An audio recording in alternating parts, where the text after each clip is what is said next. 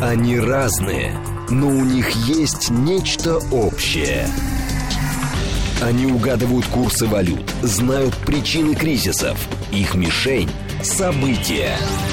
Эксперты отвечают на ваши вопросы в программе «Револьвер». Программа предназначена для лиц старше 16 лет. 10.06, столица, радиостанция «Говорит Москва», 94.8, микрофон Евгения Волгина. Всем здравствуйте, программа «Револьвер». И с нами сегодня внеурочно Ростислав Ищенко, президент Центра системного анализа и прогнозирования. Доброе утро, Ростислав. Доброе утро. Спасибо, что вы к нам пришли. Наши координаты 7373948, телефон, смски +7 925 88 88 948, телеграмм для ваших сообщений «Говорит и Москобот». Смотреть нас можно в YouTube-канале «Говорит Москва». Стрим там начался, поэтому, пожалуйста, продолжайте. Отдельное обращение к людям, которые смотрят наши эфиры и пишут комментарии. Товарищи, весь яд, который вы там изливаете, я думаю, что мы будем постепенно подчищать, потому что эфир в помойку превращать не нужно. И в помойку превращаете эфир вы, когда пишете там нелицеприятные комментарии, которые не касаются темы эфира, а касаются персон, как моей, так и Ростислава. Поэтому, пожалуйста, если вы не хотите, чтобы эфир превращался в помойку и потом вас жестко везде блокировали, то, соответственно, это условие выполняйте. И всем тогда будет хорошо. Давайте начнем с того, что вот последние... Значит, были заявления, сейчас найду. Вот, США считает, что настроя на переговоры сейчас нет ни у Москвы, ни у Киева. При этом неоднократно высказывались мнения, что в какой-то момент все равно сторонам придется собираться, но все чаще звучит, что переговоры будут не между Россией и Украиной, а между Россией и Соединенными Штатами Америки, потому что целиком и полностью Украину контролируют Соединенные Штаты Америки. Когда Штаты говорят, что нет настроя ни у того, ни у другого, мы транслируем, что и у Штатов нет настроя. Совершенно правильно. И у Штатов нет настроя, ну, как минимум, до 8 ноября, до выборов. Угу.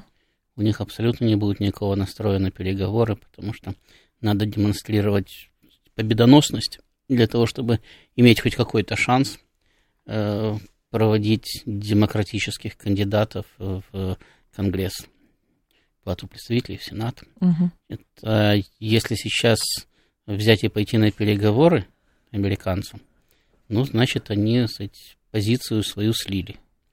Это, соответственно, американский народ, который, так же, как и наш, любит быть победителем, значит, и считает себя... достойным победы.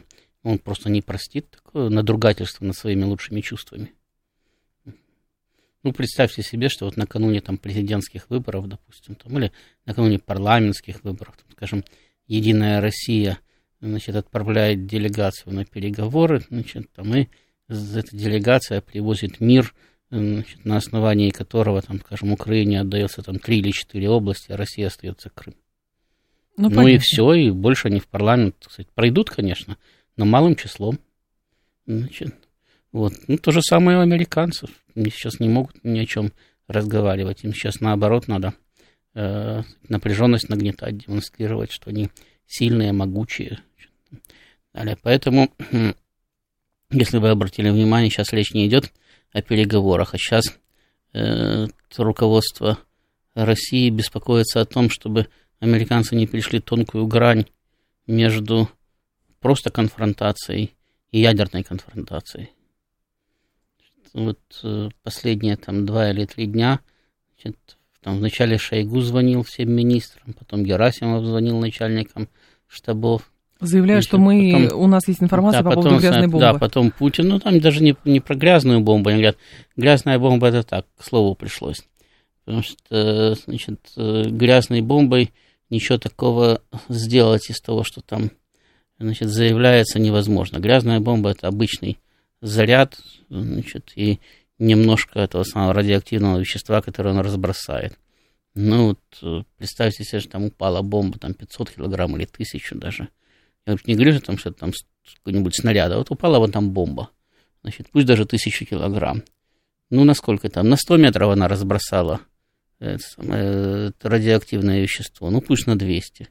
Ну, и все, вот круг 200 метров, и все, значит, пришли, с совочком убрали, помылись. А здесь же важная история с грязной бомбой, как мне кажется, да и даже с любым другим там тактическим ядерным оружием.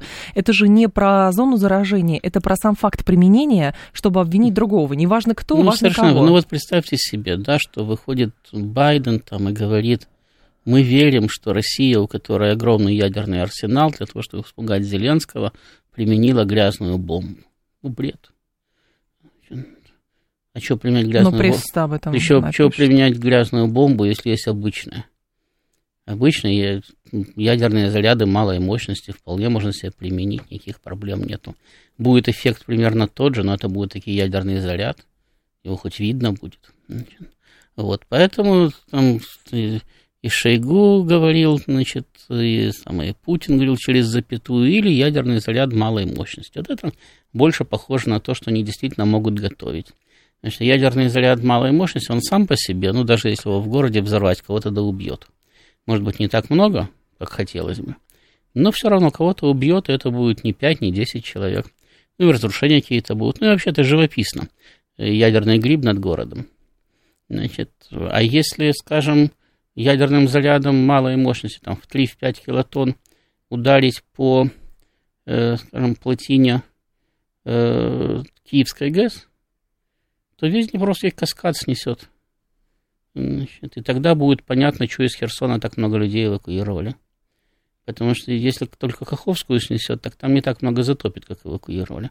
А вот если снесет все, да еще и в придачу пойдет водичка радиоактивная, то да, тогда надо эвакуировать почти всю Херсонскую область. Потому что тогда до половины может затопить. Вот. И по пути там утопит многих людей. И картинка красивая будет. Представляете, сколько трупов будет лежать вдоль Днепра, сколько будет разрушенных, значит, там, поселений вдоль Днепра.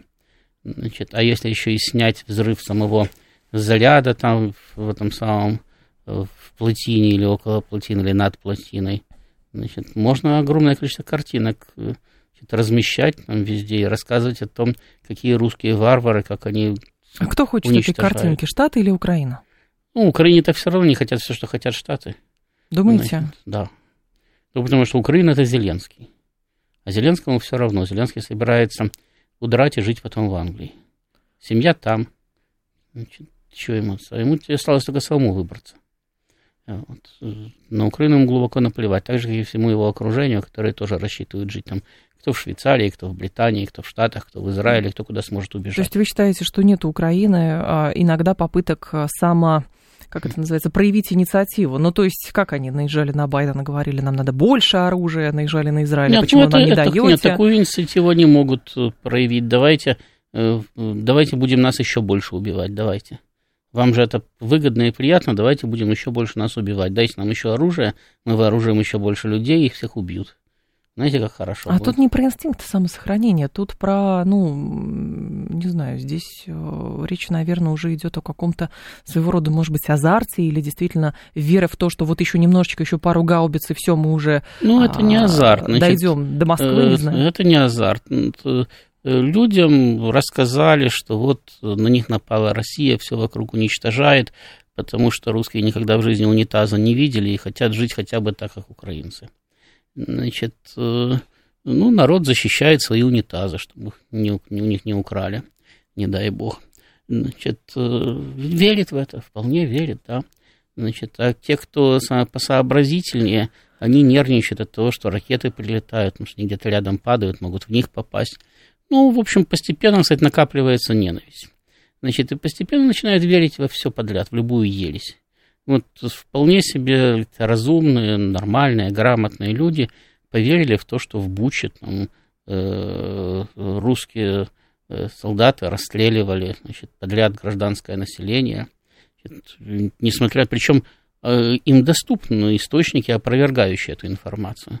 Но они верят в то, что сами украинцы не могли этого сделать. Это сделали русские.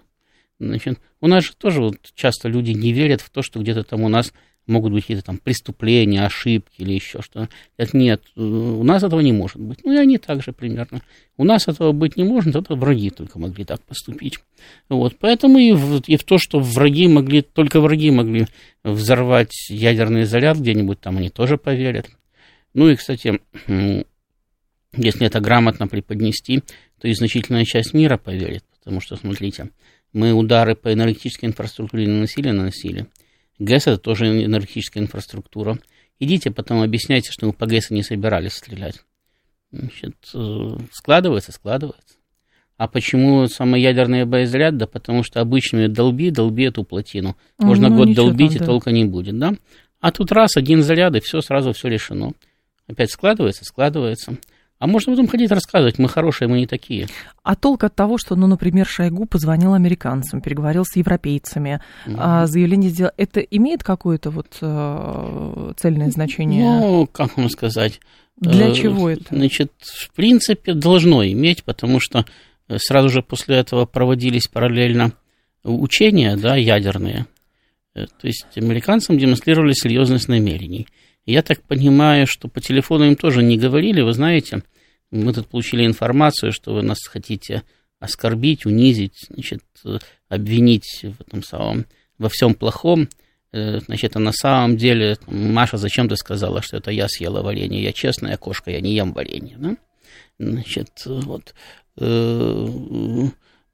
Явно им должны были сказать, что мы информацию имеем, да, понимаем, что вы это можете сделать, но вы тоже поймите, что подобного рода демарш будет воспринят нами как ядерное нападение на Россию со всеми вытекающими отсюда последствиями.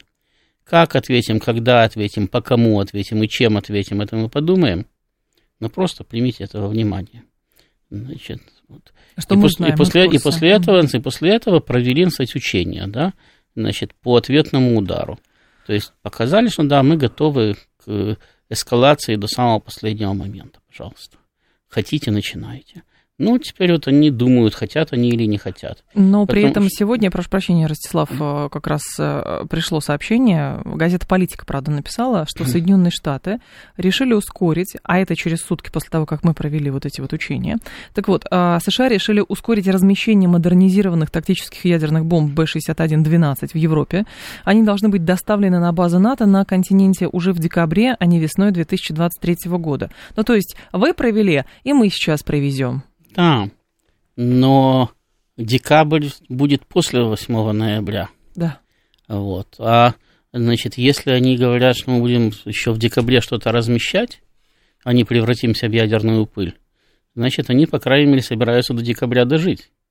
А для того, чтобы до декабря дожить, надо очень осторожно обращаться со всеми этими ядерными штучками. И не устраивать провокации. Поэтому я говорю, что они думают. Они думают, значит, теперь как? Рискнуть, не рискнуть. С одной стороны, надо бы рискнуть, потому что отступать-то некуда. Значит, проигрыш недопустим, а без повышения ставок проигрыш гарантирован. Ну, повышать ставки можно до предела, значит, по принципу, вдруг Россия хотя бы в последний момент испугается. Но если не испугается, тогда, значит, кому повезет. Вписаться в рынок? Нет, кому повезет, тот не выживет сразу. А кому не повезет, тот будет потом, кстати, завалы разгребать в поисках последней банки тушенки. Вот. Думаете, прям до этого может дойти? Ну, а чего нет? Да, вы понимаете, даже история с этой грязной бомбой, я над этим думал.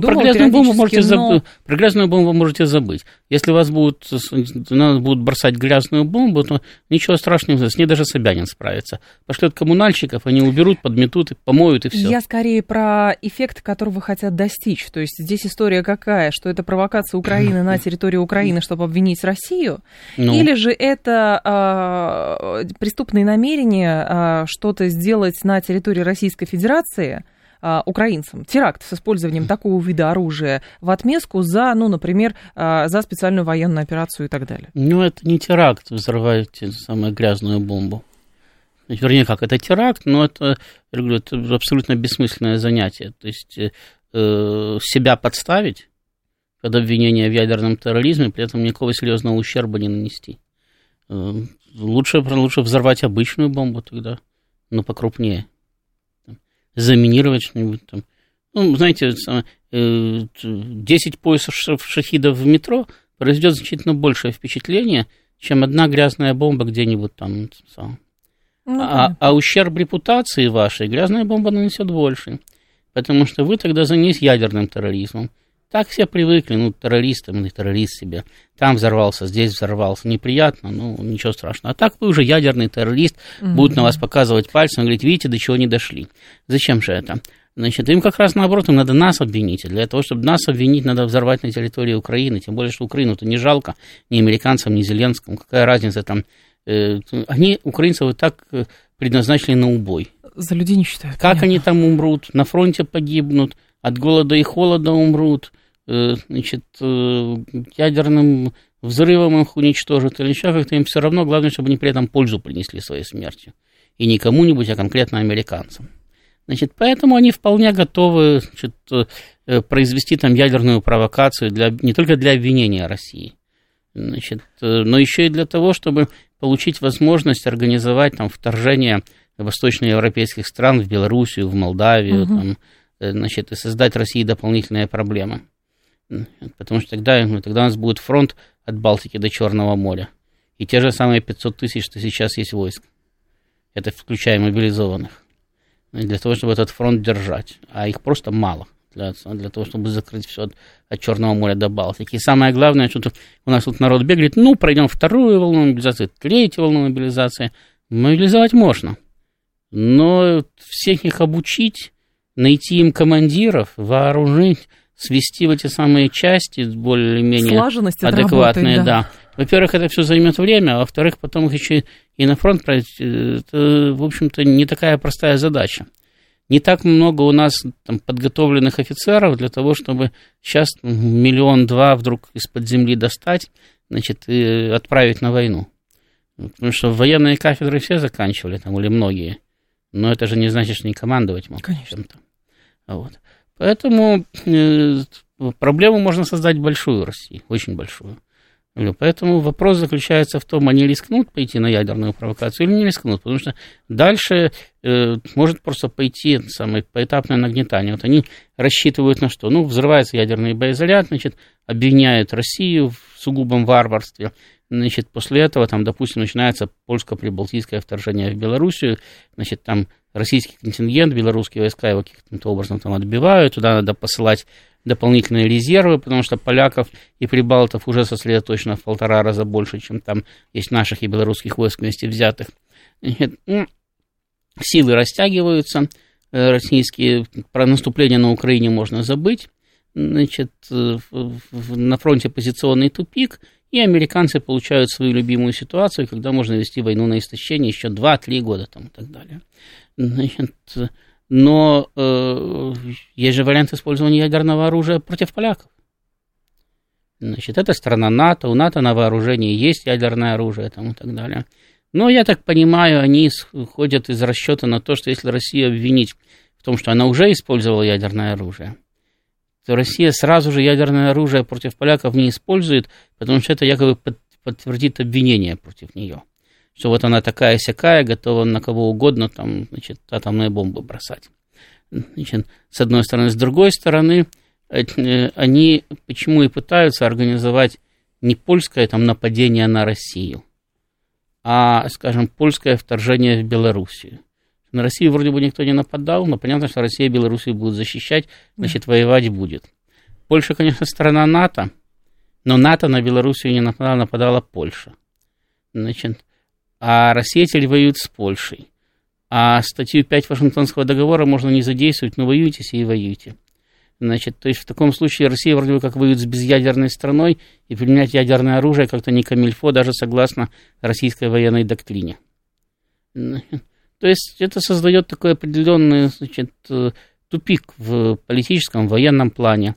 Они хотят это реализовать, но это может вылиться в то, что их предупредили, да, о том, что может быть не так, как они думают, да, может быть плохо.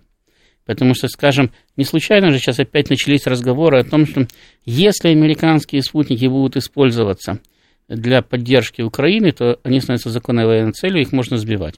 можно подумать, они не использовались для поддержки Украины последние 8 месяцев. Это просто американцам намекают о том, что мы помним, где у них летают спутники, и можем эту опцию использовать. Угу. Не случайно, там, когда летел сейчас британский самолет, там сошла якобы самопроизвольная ракета, да, у российского истребителя. Тоже намекнули, что в какой-то момент, значит, самолеты могут перестать летать, а начать падать там, и так далее. То есть, что может быть нанесен удар непосредственно по объектам или людям, частям военным, там, кораблям, самолетам, спутникам, которые принадлежат непосредственно Соединенным Штатам или Великобритании. Это не будет ядерное нападение на них. Значит, но им придется думать, а какой ответ давать. Да. То есть, там, мы тоже можем поднять ставки. Значит, ну, вот сейчас вокруг этого все и пляшут, значит, и ждут, и когда наконец-то пройдут выборы, чтобы немножко выдохнуть. Немножко потому, что тогда спадет чуть-чуть напряженность, так как понятно, что Соединенные Штаты будут сохранять за собой опцию организации очередной провокации и так далее. Но Байдену надо сейчас. У него выборы, ему надо сейчас показать, что он сильный, мощный президент, значит, и готов защищать интересы Соединенных Штатов любой ценой. А после 8 ноября, значит, провокацию можно организовывать 30 ноября, 31 декабря, 8 марта, когда угодно. То есть там уже к срокам не привязаны, наоборот, лучше сдвигать ее туда дальше уже к президентским выборам. Ну, если, конечно, Украина столько продержится. Вот. Значит, поэтому мы получаем такой, вроде бы как небольшой зазор. Хотя это все непрогнозируемо, да, это так умозрительно мы рассуждаем, да, что здесь вот, возможно, там немножко полегчает. На самом деле подобного рода вещи могут случаться совершенно внезапно. Как раз когда все выдохнули и сказали, все, пронесло, в этот момент неприятность обычно и случается. Вот. Но если исходить из логики развития процесса, то где-то вот после 8, там, 9, 10, как они там свои голоса посчитают, да, ноября. Значит, да, ноября, значит, чуть-чуть должна напряженность снизиться. Очень, очень незаметно, очень ненамного, но чуть-чуть мы должны там хоть на полшага, но отойти от опасной черты. Ну, а в принципе все это остается, потому что у американцев тупик. Они не могут проиграть, и они не могут выиграть. То есть они не могут выиграть этот конфликт с Россией сейчас. У них нет для этого достаточного ресурса. Все, они его уже проиграли. Но они не могут позволить себе проиграть, потому что для правящей американской элиты на сегодня это все, это крест на всем. Это кто в тюрьму, кто на тот свет, значит, а кто под мост. Значит, жить в коробке. А наш слушатель говорит, а не переоцениваем ли мы значение итогов различных выборов? Например, в тех же самых Соединенных Штатах Америки. То есть как так получается, что мы целую специальную военную операцию и прогнозы по развитию ситуации на Украине между Россией и Украиной подвязываем под то, кого американцы выберут в Конгресс? Мы не подвязываем. Если вы правильно слушали, значит, внимательно, то я сказал, что это... что выборы серьезное влияние не окажут на ситуацию. То есть будет продолжаться конфронтация. Она никуда не денется. Именно потому, что американцам некуда деваться. Вот. Просто чуть-чуть напряженность снизится. Это даже не значит, что война не может начаться 9 ноября или 11. Она может начаться в любой момент сейчас. Случайно, специально, как угодно, но в любой момент. Значит, и мы даже не узнаем, кто ее развязал на самом деле. Вот. Но чуть-чуть напряженность снизится, чуть-чуть. Потому что сейчас есть определенный дедлайн, не у нас, у американцев есть дедлайн определенный.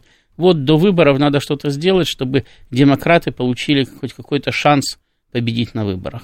Не сделали, все, выборы прошли, до свидания. Потом тогда у них будут утрясаться взаимоотношения между республиканским большинством и демократическим президентом, там, и так далее. Короче, им будет чем заняться внутри страны. И опять-таки, они могут заниматься выяснением отношений между собой, но они могут при этом задействовать и внешнеполитическую активность для того, чтобы резко развернуть ситуацию внутри страны. Такой вариант тоже возможен. Поэтому мы не можем четко сказать, что вот здесь вот, знаете, вот выборы прошли, и все, значит, все закончилось.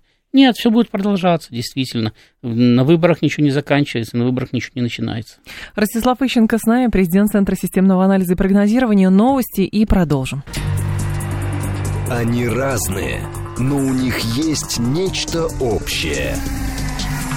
Они угадывают курсы валют, знают причины кризисов. Их мишень – события.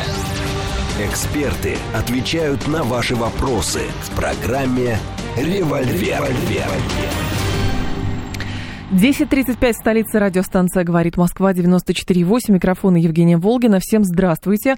С Ростиславом Ищенко продолжаем, президентом Центра системного анализа и прогнозирования. В Ютубе можно нас смотреть, канал «Говорит Москва», пожалуйста, подключайтесь. Егор спрашивает, а не проще ли все-таки сесть за стол переговоров, если все стороны загнаны в тупик? Можно ведь найти и позорное, не позорное решение для всех, где каждая страна будет условным победителем в глазах общественности. Мне, правда, кажется, что глаза общественности — это пока что последнее, что кого бы то ни было беспокоит. Другое дело, что ни та, ни другая страна не может ни пяди земли в данном случае уступить, потому что это будет, ну, равноценно уже действительно каким-то политическим внутренним проблемам равноценно. Нет, уступить-то, конечно, можно все что угодно. И объяснить даже это можно. Да, и объяснить общественности можно. Самое главное, что общественность сама себя объяснит при необходимости. Вы еще даже не успеете рот открыть, они уже объяснят, что это далеко идущий хитрый план, значит, и, все не только в порядке, но мы победили. Дело не в том, что нельзя сесть за стол переговоров. За стол переговоров сесть можно, но у наших американских друзей и партнеров пиковая ситуация. Они не могут вести переговоры на тех условиях, которые мы им предлагаем. А мы не можем согласиться на их условиях. Конечно. Потому что они нам предлагают примерно так. Ну, заберите себе, сколько вы там захватили, там 4, 5, а вот, ну, 6 захватите еще там. Угу. Ну, заберите это, ладно. Значит, но мы на Украине оставляем тот же самый режим, но он заявит, что он нейтральный. Но будет тот же самый режим. То есть, в принципе, там через 5 лет, через 2 года, через 6 лет можно начать на Украине новую войну с Россией. Значит, и эта заноза будет там, значит, оставаться у нас неизвестно на какой-то период времени. Да. Значит, подождут, пока обстоятельства сложатся в их пользу, и опять запустят Украину в качестве тарана против России. Естественно, нас это не устраивает, потому что речь шла даже не об Украине, речь шла о том, что военная инфраструктура НАТО должна убраться в границы 1997 года, потому что она просто угрожает России. Значит, поскольку они себя ведут по отношению к нам недружественно, то, соответственно, и рассматривать их военную инфраструктуру как нечто нейтральное, к нам не относящееся, мы не можем. Угу. Значит, поэтому, говорю, там речь даже не только об Украине идет. Соединенные Штаты на это пойти не могут, потому что они пытаются сохранить глобальную гегемонию, так как они выстроили систему, в которой они живут за счет усиленного потребления. То есть они потребляют в разы больше, чем производят. Если это усиленное потребление закрывается, то они не могут поддерживать нормальную социальную стабильность внутри страны. Потому что народ, который привык жить, может быть, не очень хорошо, но, по крайней мере, они думают, что они живут хорошо, и, по крайней мере, значит, там на поесть, попить им хватает, там на какое-нибудь социальное жилье и даже на наркотики. Значит, он может в один прекрасный момент обнаружить, что нет ни еды, ни питья, ни наркотиков, ни даже дома. Сейчас уже достаточно много там всяких палаточных городков в Соединенных Штатах, коробок картонных, в которых люди живут, которых просто нету. Квартиры. Речь уже идет о миллионах бездомных, причем бездомных работающих, чего в Соединенных Штатах никогда не было. То есть, когда зарплата не позволяет человеку снимать жилье даже, арендовать. То есть, в Соединенных Штатах этого никогда не было. Сейчас это есть. Значит, если ситуация будет идти дальше так, то в один прекрасный момент, значит, правящая элита столкнется с бурлящим своим любимым плавильным котлом, который будет спрашивать, чего вдруг все стало так плохо. Ведь было же хорошо. Значит, и рискует повторить судьбу там, французской правящей элиты конца XVIII века, российской начала XX века, ну и многих других, там, британской середины XVII. Значит, очень не хочется. Тем более, что они сами являются частью этого вот финансово-экономического механизма американского, причем частью получающей наибольшие бонусы от этого, так как именно правящая сегодня американская элита, она является, то есть она извлекает основные доходы из финансово-банковских фактически махинаций. Я уже не могу сказать, что это финансово-банковский сектор. Да. Это буквально махинация, то есть это печатание денег, значит, которые теоретически вроде бы должны банки дальше пускать на кредитование промышленности для того, чтобы экономика развивалась, а но которые просто уходят в биржевую игру, потому что биржа приносит значительно больше уровень плюс. То есть раздуваются биржевые пузли, которые рано или поздно лопнут, и тогда, да, сами американцы признают, что Великая депрессия, значит, покажется легкой игрой на лужайке. Вот. И это все как, это опять-таки, это не где-то там, это могло случиться уже позавчера, может случиться завтра. То есть никто не знает, когда произойдет там очередной черный вторник, и когда все это дело посыпется. Но все понимают, что это может случиться в любой момент. Вот. Для того, чтобы это не случилось, надо привлечь дополнительные ресурсы. Дополнительных ресурсов у американцев нет, их можно только захватить. Захватить их можно у России и у Китая. Рынки, ресурсы, там все остальное. Потому что сейчас Россия и Китай отжимают у американцев рынки, выдавливают доллар с позиции мировой резервной валюты. То есть прям все настолько серьезно? Это да, и этот доллар начинает возвращаться в Соединенные Штаты, разгоняет там инфляцию и так далее. Американцев вдают в порочный круг. Значит, им с реформами не опоздали. Реформы можно было проводить при Клинтоне. Но тогда они, значит, отдыхали и жировали. Может быть, еще при Буше-младшем было не очень поздно, хотя, но думаю, что уже поздно. Отправились, поэтому, да, вот. Но они тогда, значит, считали, что не схватили Бога за бороду, и счастливая жизнь будет продолжаться вечно. Значит, сейчас провести реформу безболезненно уже невозможно. Значит, все равно катастрофа будет ужасная, и большое количество людей на себе это ощутят в Соединенных Штатах. Но этого не хочется. Значит, единственный шанс – это сломать Россию и Китай. Тогда Соединенные Штаты остаются гегемоном. И вот сейчас они пытаются поддержать свою стабильность, съедая практически Европейский Союз. То есть съедая своих союзников, ухудшая свое геополитическое положение в перспективе. А дальше, а там они будут есть врагов. То есть Россию, Китай, значит, российско-китайскую периферию, значит, на Африку там и так далее. Ну, видите, китайцы попытались там какую-то революцию совершить все-таки небольшую, но Си, видимо, это предвидел, поэтому не случилось. Ну, и не случится, я думаю, по крайней мере, надеюсь. Потому что нам как раз стабильный Китай в качестве союзника сейчас необходим. Вот. Ну, вот это вот почему мы не можем сейчас с Соединенными Штатами договориться.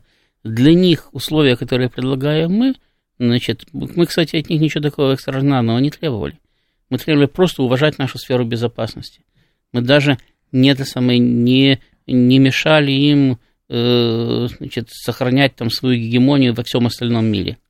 Мы говорили, вот есть наша сфера безопасности, сфера наших интересов, вот сюда не лезьте грязными руками, а там занимайтесь чем хотите, нас это не касается. Он говорит, ну нет, так не пойдет. Да, они говорят, нет, не получается так, потому что если можно вам, то можно и другим. Тогда же другие тоже спросят, а почему русским можно, а нам нельзя?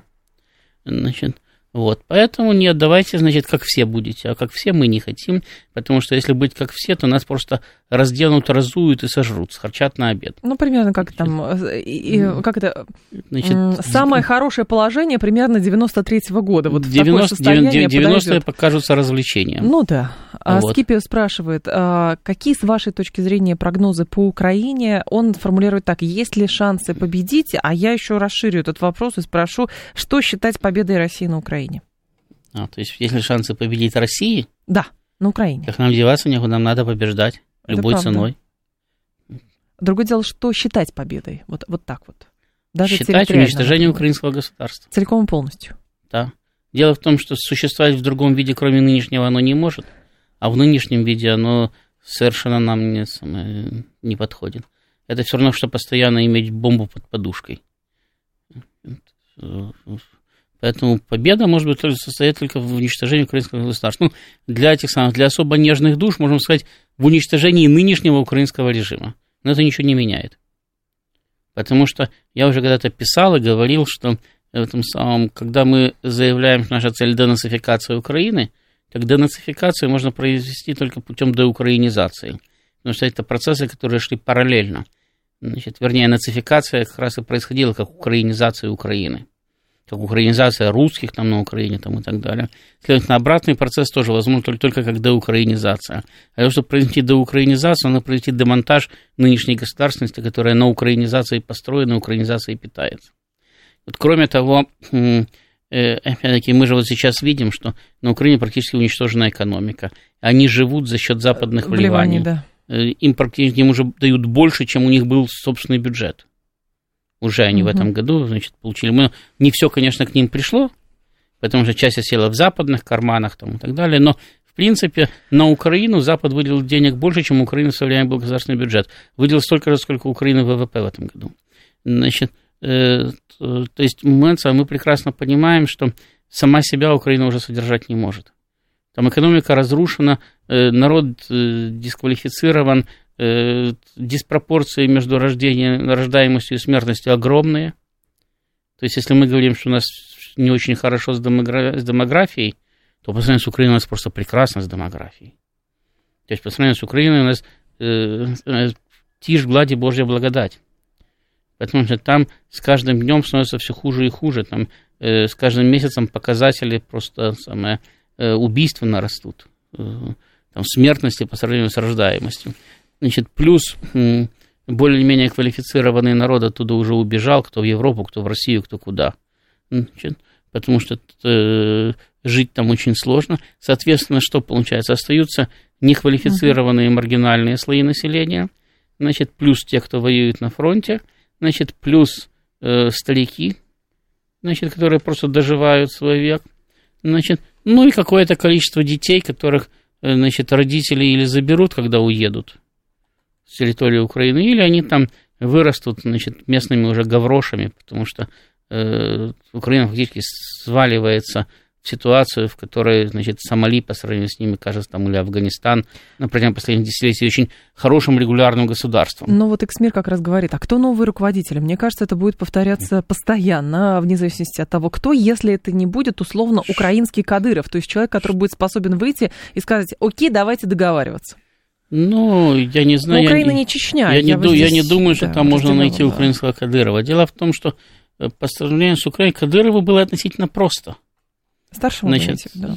Ну, и старшему, и младшему, потому что никто не сомневался в том, что вот он чеченский народ. Что чеченский народ точно не русский. Но что живем мы в одном государстве. Отделяться нельзя. Да, и что отделяться нельзя, потому что это будет означать начало рассыпания России. А если Россия будет защищаться от отделения, то скорее закончится чеченский народ, чем закончится Россия. Следовательно, когда это осознание пришло, то дальше осталось только договориться об условиях мирного сосуществования в рамках одной государственной организации. Чечня получила очень большие бонусы в этом плане, но зато она стала одним из самых лояльных регионов по отношению к центру. Все договорились, значит, до тех пор, пока договоренность это всех устраивает, значит, все прекрасно, все смеются.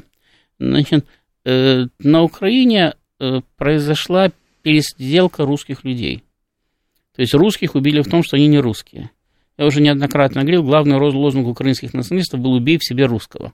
Если бы там не были бы, если бы эти люди не были бы русские, то не надо было бы в себе русского убивать. Значит, вот они убили в себе русского благополучно. Значит, и стали украинцами. Но генетическая память существует, поэтому для них самый страшный враг – Россия. То есть, когда России нет, то все понятно, значит, в мире одна Украина, значит, и самых, некому упрекнуть в предательстве самих себя. А когда Россия рядом есть, да еще и процветающая Россия по сравнению с загибающейся Украиной, тогда возникает вопрос, а зачем все это было надо? Зачем было совершать насилие над собой? Ну, как они говорят, мы отстаиваем свою территорию. Над своей собственной идентичностью. Да, люди в себе отчет в этом не отдают на сознательном уровне. Но на подсознательном все это прекрасно понимают. Поэтому это дикая злоба. Никогда, значит, не будет больших врагов, чем бывшие друзья или чем родственники. Вот. Все остальные могут договориться. Если вы поссорились с другом, вы практически уже не договоритесь. А если вы поссорились с родственником, то это еще страшнее. Но это практически это поссориться с самим собой, это братья-близнецы. Поссориться с своим отражением в зеркале. Значит, причем нынешнее население Украины, значит, оно как, ну, кто-то пассивно наблюдал, кто-то поддерживал вот этот шаг за шагом движение к разделению угу. и к признанию себя не русскими, а какими-то другими. Значит, соответственно, с ними очень тяжело о чем-то договариваться, практически невозможно. Они прошли свой путь туда, да, они вот стали этими самыми зомби, да, значит, по отношению к нам. Они нас называют, кстати, зомби. Вот. Потому что мы смотрим друг на друга и видим отражение в зеркале. Но отражение искаженное. Потому что они вроде бы мы, но уже не такие, как мы. А мы вроде бы они, но не такие, как они. Но это конфликт, получается, на века, или что? И это всегда сильнее всего бесит. Ну, когда, понимаете, когда вы смотрите на американца, он не такой, он так понятно, это же американец. А когда вы смотрите на русского, он не русский. Значит, вы задаете вопросом, а как это произошло и зачем ты это сделал? Так вот, здесь же в том-то и дело, что, ну, хорошо, даже в случае, вот не один человек упоминает Рамзана Кадырова, говоря о том, что в Чечне в свое время просто нашелся человек, который понял, что с Российской Федерацией быть лучше, чем без Российской Федерации. Либо под угрозой полного уничтожения, либо потому, что все равно там Чечню дербанить начнут и будут использовать как дубину, чтобы Россия постоянно шантажировать, если Чечня не останется в составе Российской Федерации. С Украиной это все сложнее. Я еще раз говорю, что в Чечне было понятно, два народа договаривались, как жить вместе. А здесь один народ. А на Украине один народ пытается разорваться. То есть фактически мы сейчас наблюдаем вот недовозникновение украинской политической нации. Она начала возникать, потому что Украина, так же как и Россия, там, в 1991 году превратилась в буржуазное государство. Угу. Значит, а буржуазное государство предполагает формирование буржуазной политической нации. Ну, да. Но на Украине к власти пришли люди, значит, которые исповедовали идеи, значит, вообще доисторического трайбализма.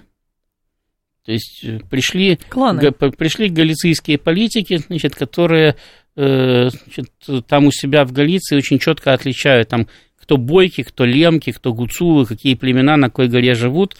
Значит, если против всех внешних они объединяются, то друг с другом они очень сильно там не мирятся внутри. Значит, вот, то есть они, для нас всех они галичане, значит, а для себя они очень разные. Значит, и они вот этот вот свой трайбализм они принесли в украинскую политику, поскольку все они в основном занимались, кстати, сельским хозяйством, выпасом там, скота на полонынах, значит, то, соответственно, там, большие города с их экономикой для них были непонятны. Для них просто большое село, заводы надо уничтожить, потому что они уничтожают экологию, это не жалко, тем более их можно распилить на металл, продать и получить деньги. Значит, и работать не надо, а деньги вот они. Uh-huh. Значит, и сама украинская экономика была уничтожена, а с уничтожением экономики Украина перестала быть буржуазным государством. Буржуазное государство предполагает наличие экономики. Она стала проваливаться в дофеодальные отношения. То есть то, что мы сейчас видим, да, они ходят там в костюмах, в галстуках, значит, ну вот и негров тоже там ловят где-нибудь в джунглях, да, и одевают в костюмы, в галстуки. Они, ну, я уж не стал бы сравнивать, они, там совсем уже, ну, дело в том, что они же живут в условиях такого же трайбализма. Посмотрите, гражданские войны в Африке почему постоянно происходят?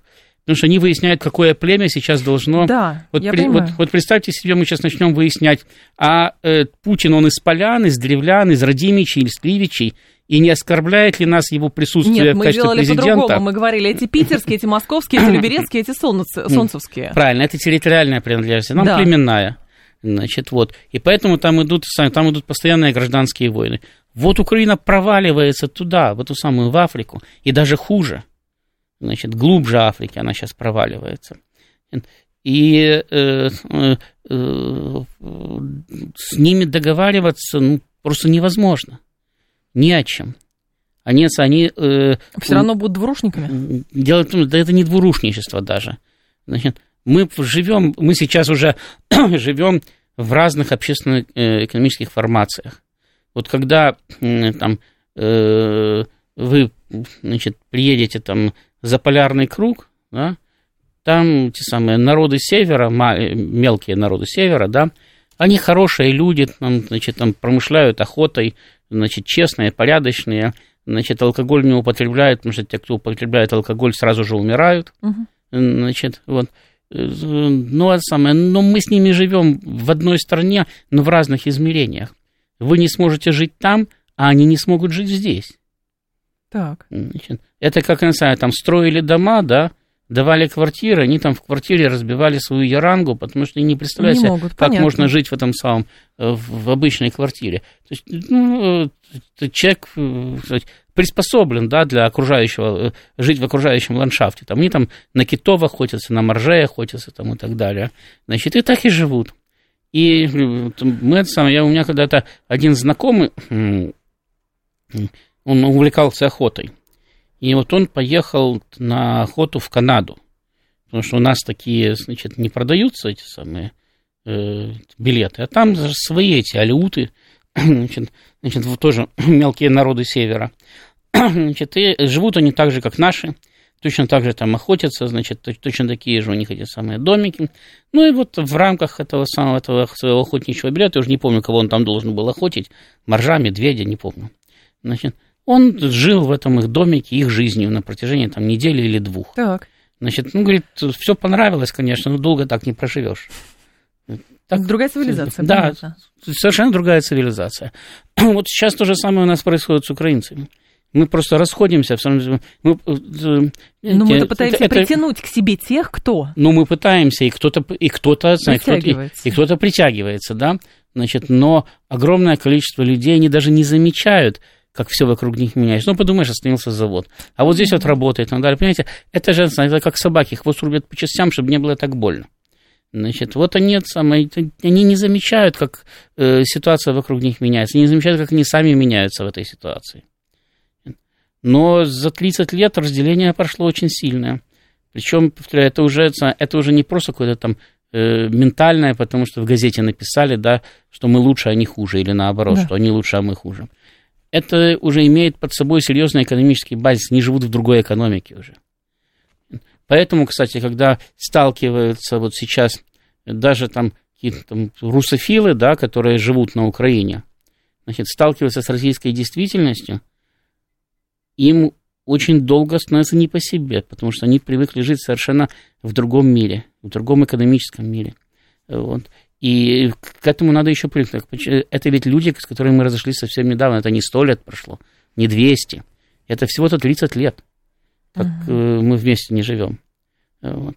Но, тем не менее, мы уже действительно как два самых совсем разных народа. Но я с чего начал? Началось формирование украинской буржуазии, но оно не закончилось. То есть именно за счет того, что Украина провалилась в доисторические времена, и украинская нация не сформировалась. То есть украинский национализм остался, а нация не сформировалась. А что происходит, когда национализм опирается на добуржуазные отношения? Это всегда зверская жестокость. Она всегда такое была в Галиции.